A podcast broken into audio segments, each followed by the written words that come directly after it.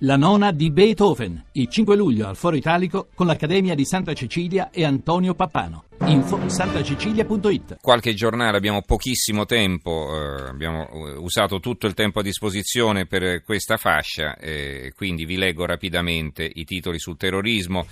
Quotidiano nazionale, giorno della nazione, resto del Carlino, corpi di elite e negoziatori, ecco il piano, se attacca l'ISIS, quindi come si, ci si sta preparando in Italia ad affrontare il fenomeno del terrorismo e poi retroscena, i servizi, noi infiltrati fra i tagliagole. L'avvenire va più sulla cronaca, risposta al Daesh, jihadisti, gli attentatori di Istanbul, e beh, che cosa crede, credevamo, credevamo, che fossero? Raid USA su miliziani in fuga da Fallujah, ormai libera, eh, ancora libero.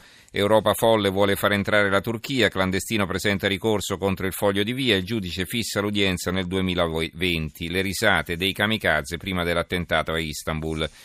Il secolo XIX, Gentiloni, ok alla Turchia in Europa, in effetti c'è un'intervista sulla stampa, sia la Turchia nell'Unione, Gentiloni, eh, parla il ministro degli esteri, quindi un'intervista a Gentiloni. Il Gazzettino di Venezia, raid contro i terroristi dell'ISIS, uccisi in Iraq 250 combattenti. E, e vabbè, allora abbiamo proprio concluso, credo.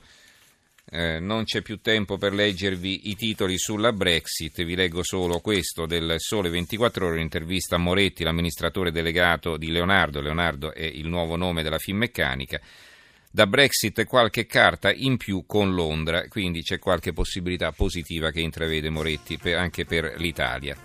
Ci fermiamo qui, allora ringraziamo Gianni Grimaldi in regia, il tecnico Marco Mascia, in redazione Giorgio Algretti, Carmelo Lazzaro e Giovanni Sperandeo.